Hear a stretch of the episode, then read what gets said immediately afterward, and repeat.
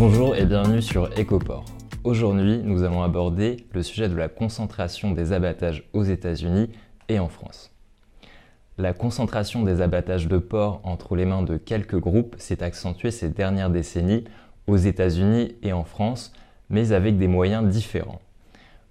Aux États-Unis, en 40 ans, la concentration de l'abattage a presque doublé. Les quatre groupes les plus importants en termes de volume abattu réalisaient 67% des abattages en 2019 contre 34% en 1980. Les fusions et acquisitions entre entreprises de la viande ont eu un impact limité sur la concentration des abattages aux États-Unis. Ces fusions et acquisitions n'ont pas eu lieu avec des abattoirs de porcs concurrents, mais plutôt pour diversifier l'activité en intégrant une activité d'abattage de bœuf et de volaille. Les acquisitions ont aussi été verticales aux États-Unis, alimentation des porcs, élevage et transformation de la viande de porc. Le développement de l'intégration des élevages dans la chaîne d'approvisionnement des abattoirs a contribué à ce phénomène de concentration.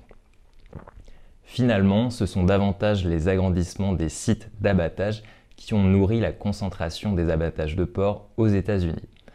Le progrès technologique a également permis d'agrandir considérablement les abattoirs.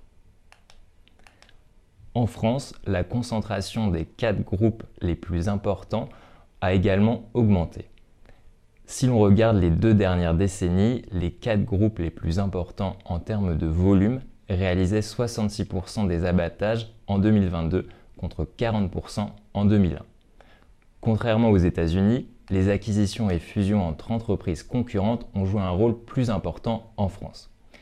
Bigard, premier groupe d'abattage français en volume, a repris dans ses activités le groupe Socopa en 2009, puis l'abattoir de Covial dans l'est de la France en 2016 et dernièrement l'abattoir Abera. Pour la Copperle, deuxième groupe en termes de volume d'abattage, a intégré dans ses activités l'abattoir d'Arca en 2009. Agro-Mousquetaire, troisième abatteur français de porc, a racheté l'abattoir de Gade à Josselin en 2014 après la faillite de ce groupe.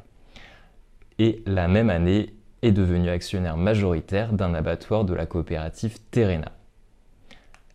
En définitive, les activités d'abattage aux États-Unis se sont concentrées par l'intégration verticale et par des agrandissements des sites.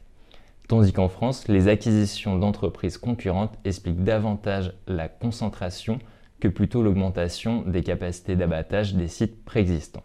Je vous dis à bientôt sur Ecoport